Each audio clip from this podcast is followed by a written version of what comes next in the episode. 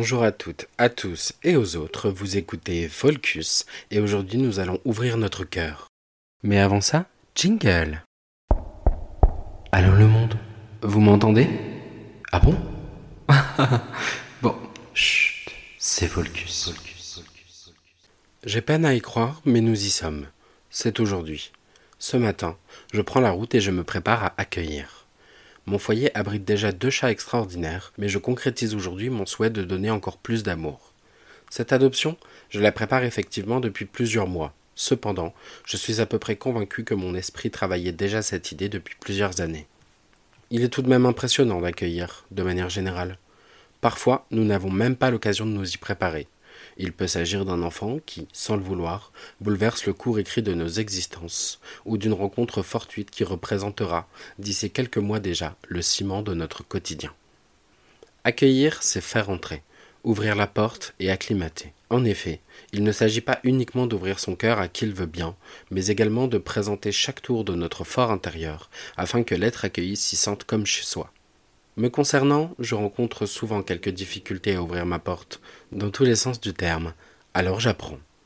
Le labeur que représente la mise en place d'un accueil digne équivaut souvent au bienfait induit par celui-ci. De toute façon, je pense qu'il n'est pas possible de vivre une vie entière sans accueillir, de quelque manière que ce soit. Accueillir, c'est souvent veiller sur un être. Laisse systématiquement? Je ne saurais le dire. Je vois dans l'accueil une certaine forme de parentalité, même lorsqu'il ne s'agit pas d'un enfant il s'agit souvent de prodiguer des soins, d'une certaine manière.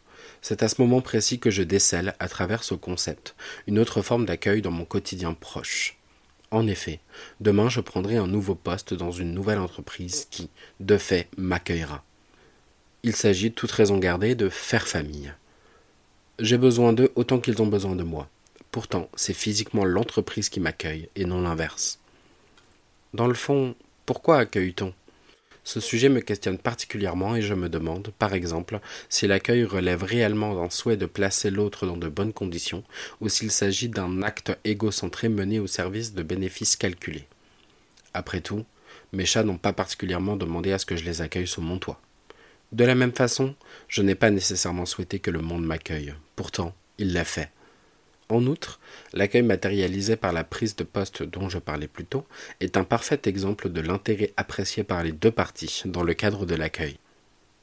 Je réalise petit à petit, alors que je vous écris, que non seulement l'accueil est indispensable au cours d'une vie, mais qu'il est également partout. Nous accueillons un certain nombre d'aliments et de corps au sein d'une autre. Nous accueillons des émotions et attendons d'y trouver un miroir.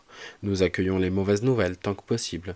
Nous accueillons un certain nombre d'éléments dans notre routine quotidienne. Et nous accueillons un nombre considérable d'individus dans notre vie. Ainsi, nous y sommes.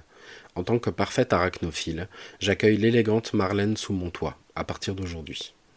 Je me trouve dans un état précisément situé entre l'excitation et la peur. Je suis terriblement excité parce que j'en ai toujours rêvé. De plus, je travaille depuis plusieurs mois pour que cet accueil soit une réussite. Cependant, un puissant sentiment de peur est animé par la crainte que mon invité ne soit pas accueilli comme il se doit. Et si je n'avais pas bien fait les choses?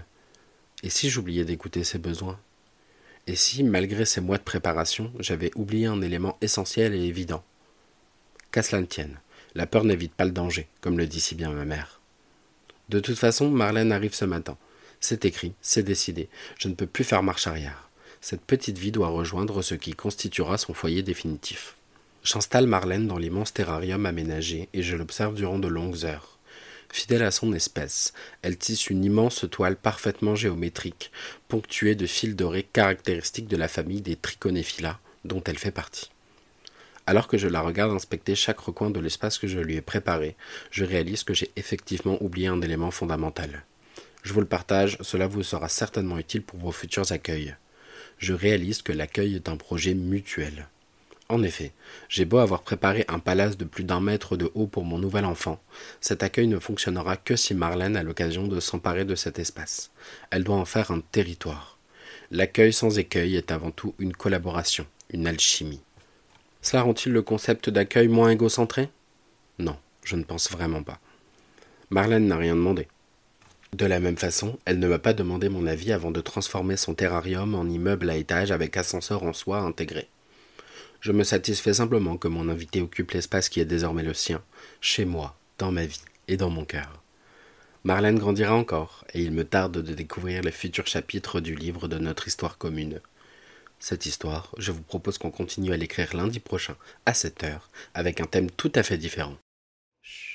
C'est Volcus. Volcus.